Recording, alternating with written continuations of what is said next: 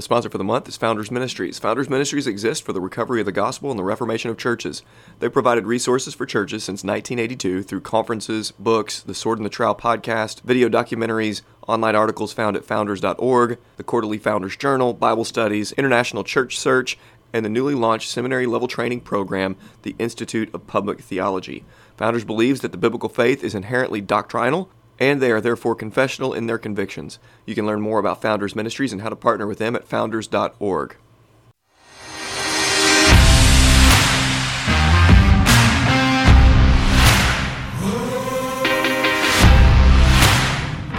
Welcome to the Shepherd's Crook podcast. The Shepherd's Crook exists to provide care, counsel, and resources for pastors. You can get more information at theshepherdscrook.co. My name is Jared Sparks, and I'm a pastor coming alongside other pastors, reminding them of the chief pastor.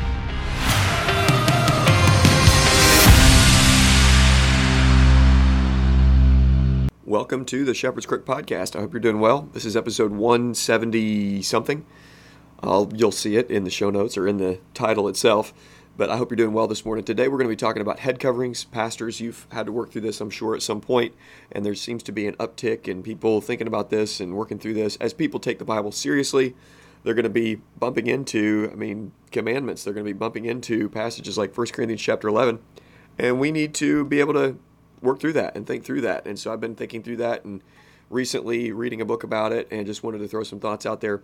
Here's the outline, and then we'll pray and then just dive right in. So, the outline t- uh, today, what we're looking at is first, we're going to start with unacceptable positions when it comes to head coverings, unacceptable positions.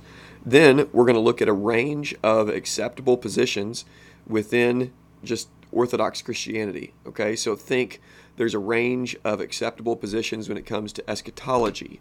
There's a range of acceptable positions when it comes to who wrote the book of Hebrews. There's also a range of acceptable positions when it comes to 1 Corinthians chapter 11. So we're going to look at that. It is very important on, on, under, on passages like this that we're not too dogmatic because we end up throwing out a bunch of good and godly people who see things differently on this particular issue or other particular issues. After that, I'm going to lay out my position, where I land, and the reasons that I land there. And I will say up front that Jordan told me as I started to study into this, hey, she said, hey, honey, uh, I will do what you want me to do here, and I'll trust you and lean into your headship here, which is the whole point of 1 Corinthians chapter 11, isn't it? So I'm so thankful for a wife that I don't have to feel weird if I say, hey, honey, um, you need to put on a veil, an actual veil to cover your head. And she would do that 100%, no questions asked, and think, okay, well, then I'll trust you, and that's what I'll do. And isn't that the attitude that we should all have when it comes to obeying the commandments of the Lord? If we come to a conclusion in any passage of Scripture that, you know, I think this means that, therefore I should do that, then shouldn't we all think, cool, that sounds good to me? That should be our attitude.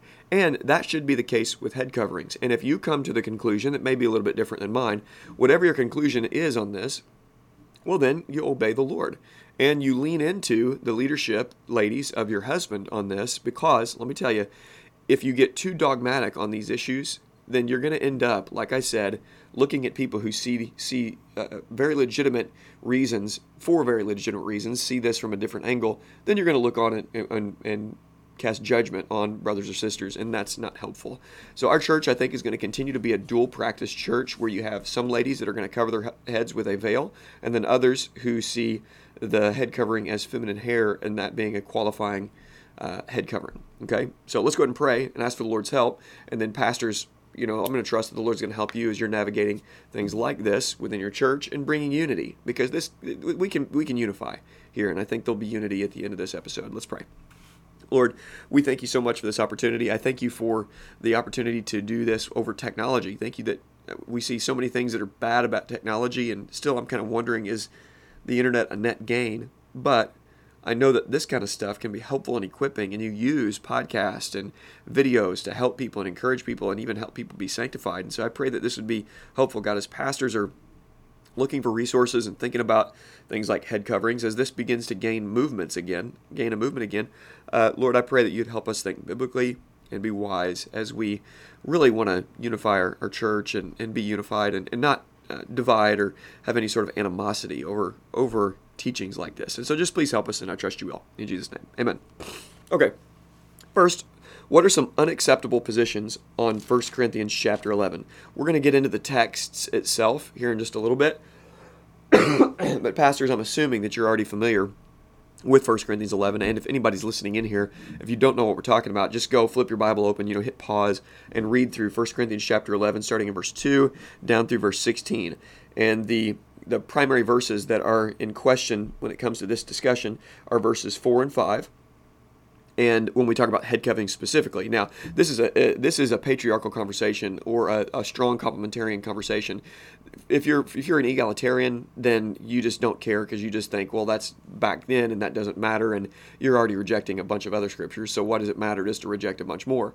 So this this is a conversation with uh, with patriarchalists okay? This is people who believe that God made men and women and that there's a difference there and there's a hierarchy in marriage and in church and in the world and that hierarchy is not a about difference in value, but it is about a difference in competencies and the way God made us. And so that's why we're having this discussion. It's a it's an intramural discussion with people who actually care about the Bible. What does the Bible have to say?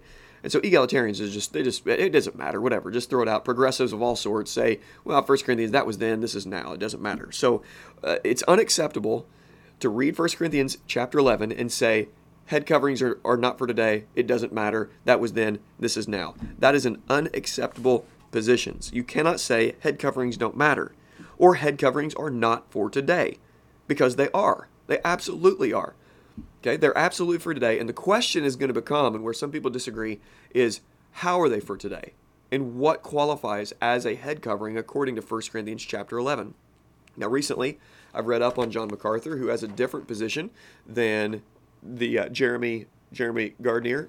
I just read this book here, and this is a book that has gained speed and gained in popularity. Uh, popularity, and he lays out a really compelling case in this book. There are a few things that I, I disagree with, but there's so much to commend about this book, and uh, I'll, I'll lay out a couple of my questions that I have here in just a little bit that I don't think he did a very sufficient job answering. I think he misses a lot of the big picture of 1 Corinthians, and I think he uh, he stretches a couple things about um, the head coverings in the Lord's Day gathering. So we'll get to that.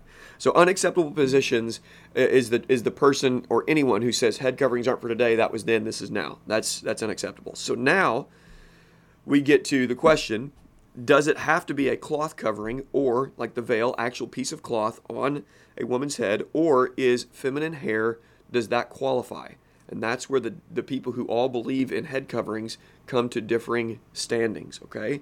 So now, let's look at a range of acceptable positions that we can look at a brother or sister and say, okay, that's cool. I can respect that and I can honor that, even though I may disagree with that. Let's see a range of acceptable positions. Now, within this range of acceptable positions, we're going to end up with John MacArthur. There are men that are godly men that that believe that feminine hair qualifies as a head covering.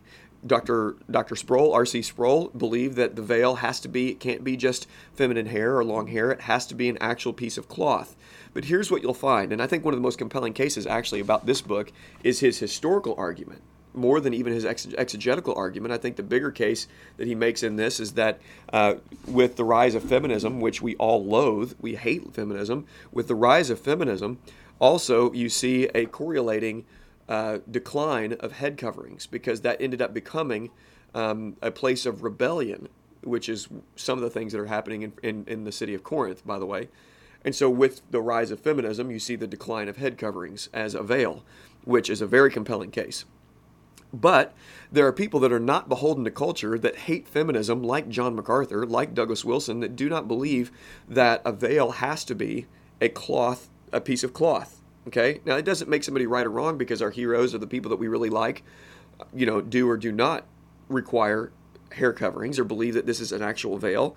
But there, there is what I'm saying is a range here that we need to acknowledge where there are really godly men who really disagree with this, and there is a historical practice and precedent that was that's pretty, pretty huge that says the head covering has to be a piece of cloth. But there are many people, many people that say that feminine hair qualifies, okay? And we'll get to some of that again, like I said. Okay, so a range of acceptable positions. Here we go. This is a range. Men, excuse me, a head covering can equal a veil of some sort over feminine hair or over long hair. Just long hair doesn't qualify either, I don't think. I think it needs to be uh, beautified that, that magnifies the woman's glory. So for a woman to have unkept hair with a veil on top actually violates what Paul, through the inspiration of the Holy Spirit, is getting at, anyways. You still should have beautified hair. It shouldn't just be raggedy hair with a veil on top. Boom. So, a veil of some sort on top of feminine hair.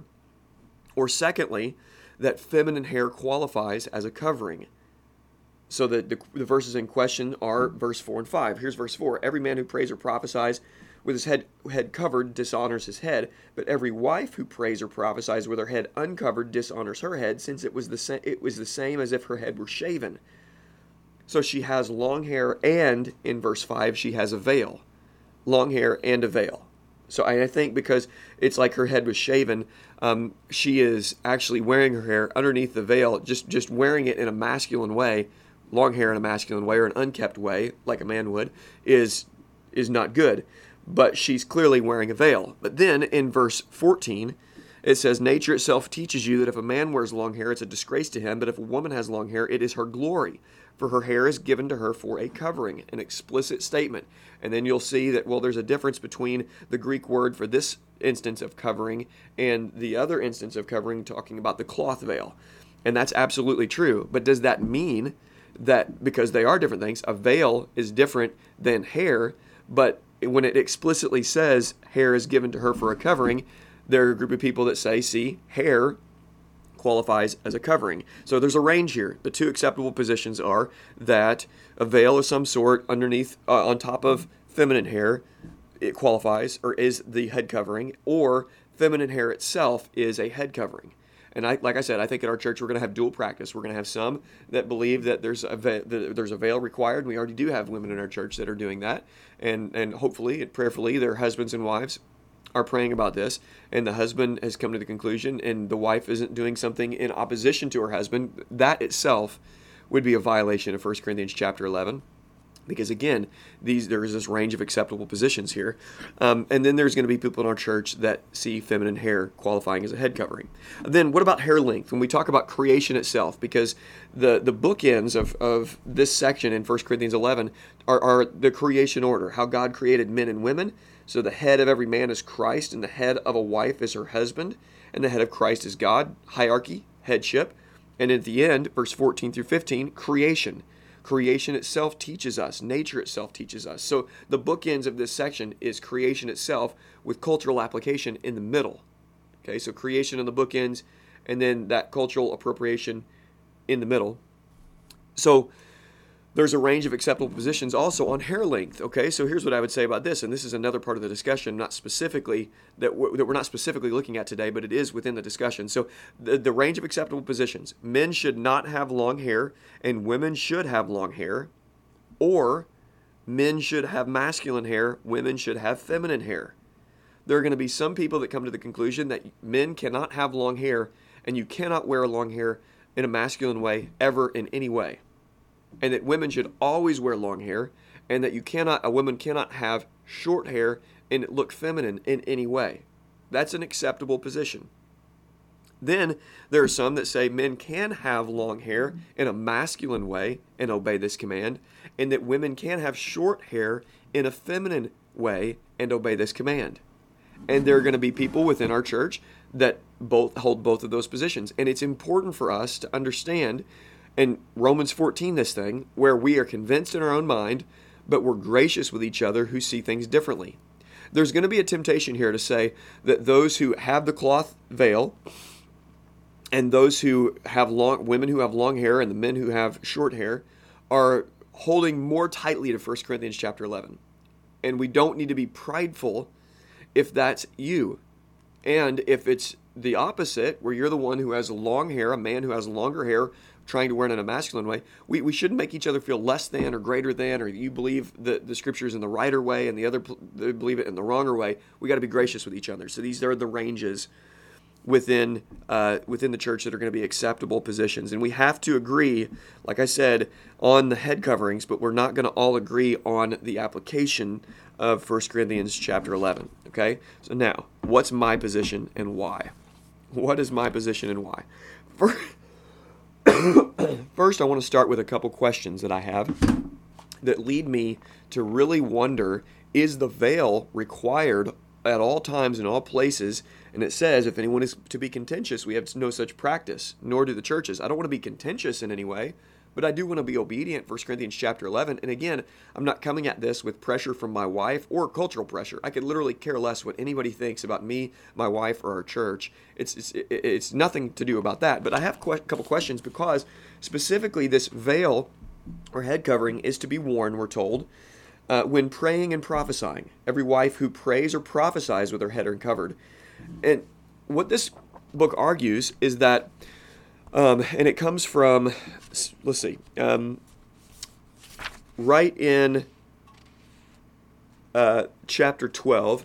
What he argues in this book is that, that prayer and prophecy is shorthand for coming together as the body, the assembled church. Okay? But when we talk about, for instance, later in the chapter, the Lord's Supper, we get the verses in, in verse 17 uh, because when we come together, it's not for the better or for the worse. Paul could have said when we come together, but he doesn't say when we come together. He specifically mentions two things about when we come together. And so I don't accept that when we talk about prayer and prophecy that this is just a shorthand for the whole assembly. It's a part of the gathered church when we come together, but it's not just the when we come together the whole time from start to finish. This is something specifically that the ladies in Corinth were required to wear when praying or prophesying. Now, the other question I have is that a majority of people who believe that the veil is a covering, is it has to be a veil, are cessationists. Okay, a majority of, not all, but a majority are cessationists that I found.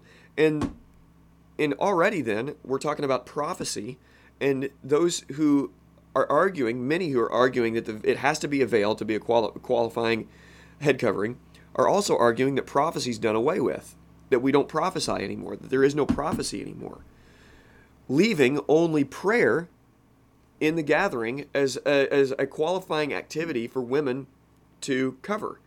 And then we have to ask, okay, when is there public prayer in the in the church gathering that a woman is going to be praying publicly and needing to have this symbol of authority. And in many gatherings, the prayer is happening not in the bookends, not in the in the actual liturgy itself. We have corporate prayer when everybody's praying to themselves, but we don't have everybody praying in public. A lot of the pr- prayer is happening before and after the service where people are praying and counseling each other and encouraging one another, that kind of thing. So there are a lot of questions I have that are not addressed in this because it's just the assumption that it's the whole Lord's Day gathering that a woman should be wearing this this physical veil. So there are questions that I have, and that was one of the ones that just came and, and, and reoccurred to me. Now, also, John MacArthur has this statement that makes me wonder and makes me and keeps me from being dogmatic about my position either way. Here's what John MacArthur says, and I just want you to read this. And again, John MacArthur is not a guy beholden to culture. He told Beth Moore to go home. He doesn't care what people think about him. I mean, he's preaching in uh, in in the middle of California about the biblical sexual ethic and saying that sodomites are going to hell and that there's no such thing as gay marriage, he really doesn't care what the people around him think. So when he writes this, um, he's not beholden to feminism. He loathes feminism. He's not beholden to anything else. And yet, here's what it says. This is from his commentary. Okay. It seems, therefore, that Paul is not stating a divine, defi- divine universal requirement, but simply acknowledging a local custom. The local Christian custom, however, reflected the divine principle. This is the bookends of the creation order in the argument in 1 Corinthians chapter 11. In Corinthian society, a man praying or prophesying with his head un- with his head covering covering was a sign of authority over women, where a man's praying or prophesying without a head covering was a sign of authority over women who were expected to have their heads covered in these ministries. Consequently, for a man to cover his head would be a disgrace because it suggested a, a, reversal of the proper relationship. Disgraces her head could refer to her own head, but literally, and to her own head literally, and to her husband's head metaphorically. In Paul's day, numerous symbols were used to sim- symbolize the woman's subordinate relationship to men.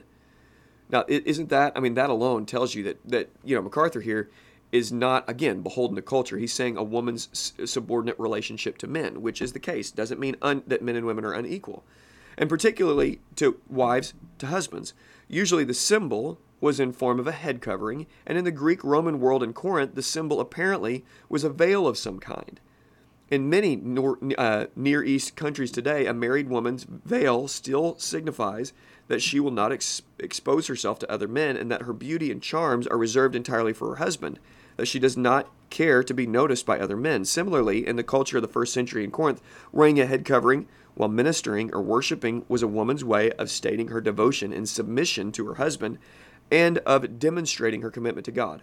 Now, it seems, however, that some women in the Corinthian church were not covering their heads while praying or prophesying. Okay, so th- this is his argument. And let me back up and read this. When a man, when Paul says a man disgraces his head, um, well, you guys get the point. I'll put this in the uh, in the show notes. But but he goes on to say that the, the primary point is the created order that's out of balance in Corinth, and you see that by the appeal to creation before the veil and, and head covering argument, and after the veil and head covering argument.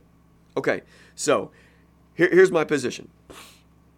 I believe that hair, that feminine hair, long hair in particular of a woman, and kept hair qualifies as an abiding head covering beyond just prayer and prophecy.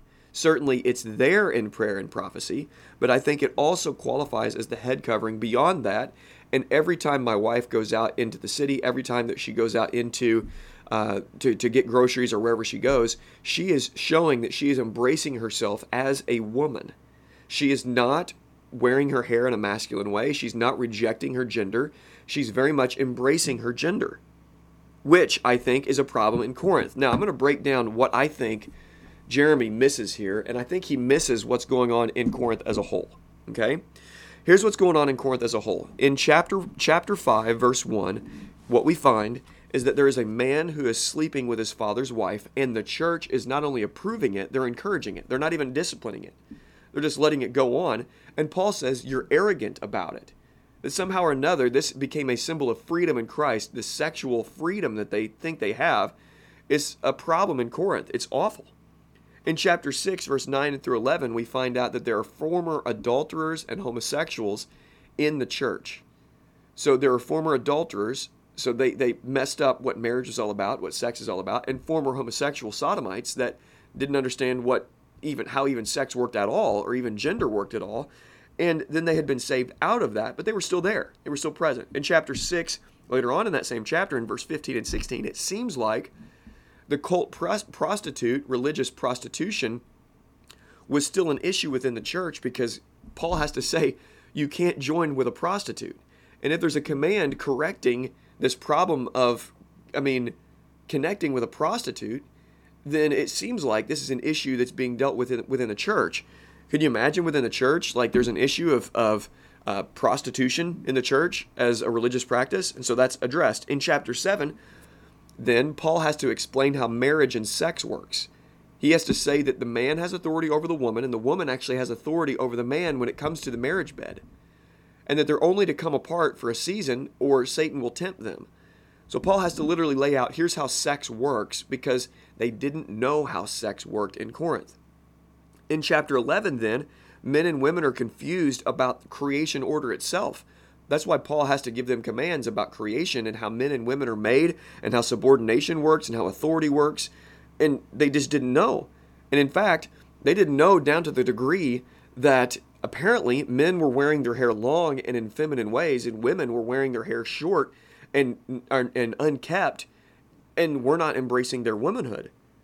And then it culminates in chapter 16 where Paul actually has to say, Men act like men because they weren't. The men were not acting like men. They had to be told, act like men. So, with all the questions that surround the exclusive veil position, and then others who have and hold my brothers and sisters, people in the same church, I mean, that I pastor, who hold the position that the head covering is exclusively the veil. Um, so they're going to say, well, there's questions that uh, around what I just laid out, and certainly there are. But I think feminine hair is given as an acceptable and abiding cross-cultural head covering. And I think this is what the church in Corinth and the people in Corinth were rejecting. They were rejecting the created order. They didn't know what it meant to be a man. They didn't know what it meant to be a woman. Voila, it sounds like today. It was like there was gender confusion. In fact, I wrote an article about this a few years ago and even built a sermon series with this being the jumping point to the sermon series about the confusion of gender. I mean, Corinth is the closest city that we have today, have to what we're facing today. They have this gender confusion all the way through it. They have this sex confusion all the way through it. They have this marriage confusion all the way through it. And so Paul's like, wear a veil of authority over your head. Okay? Have your hair and the veil. It's like you need this doubly to be able to show this submission here. So I think in Corinth it was a veil. I think there was a veil. However, I think here in 1 Corinthians chapter 11, for her hair given to her as a covering does not just demonstrate the veil as needed as a covering. I think the veil actually demonstrates the other way around, the created order. And so when a woman is walking in her femininity, embracing that as a wife, and visualizing that as a wife, not talking back to her husband in public, speaking about him with honor, walking out in the city as a woman, wearing dresses occasionally, for goodness sake, embracing her or her womanhood, looking pretty as she goes out. That is a veil of authority on her, and it's abiding. It's not just in prayer and prophecy, it's everywhere. So, anyways, that's where I've come to land. And I know my friends, I mean, my friends Brian and Lexi disagree with that. Uh, I mean, there there are many people in our church that disagree with that. Zach and Cheyenne disagree with that. And uh, I think Riley and Margot, my friends, disagree with that. Uh, a lot of people who have read this book think, well, no, that's more convincing than, than what you just laid out. I'm okay with that. I really am. Um, okay, I think I have some final notes here. Um, the commission here, yeah, okay. Embrace your gender, all right? Embrace authority and submission in marriage. Don't run from that. That's what the church in Corinth was doing. They were running from authority and submission. That's what people do today. They hate hierarchy. They hate it. Feminists just loathe hierarchy. We should embrace it as Christians. Ladies, don't keep unkept hair. Men, don't wear your hair in a feminine manner. Ladies, wear it feminine and beautiful as it could possibly be. Men, be the head of your wife that you were called to be. You're the head of the head of your wife. No matter what you think about it, you've got to be that that head and model that. Pastors, pastors and wives, and pastors' wives don't model rebellion against God's created order like in Corinth. I mean, pastor's wife, if you're listening in, don't model rebellion to the people within the church, to the ladies within the church. Um, the symbol in Corinth, like I said, I think was a physical head covering. You guys get it. Okay. If there's any other questions, please uh, write Thanks so much for coming back. Subscribe if you're watching on Gab TV. Share this. Uh, leave a comment. Um, I think I covered the bases. I think I covered what I wanted to cover. It's uh, so it's not really that difficult. It can be a difficult conversation because people are going to come to different conclusions. But uh, uh, you know, and leaving it with this, just honor one another if you come to conclusions on this. Don't say that you know head coverings aren't for today. That's that's unacceptable. The question is, how are they for today, and what qualifies as a head covering? Okay, guys, I hope you have a wonderful rest of your day, rest of your week. It's Monday, so go out and crush it this week. And I will be back Thursday with an interview. Gab TV, folks, I'll be back with some videos this week um, about some other fun and interesting things. Thanks.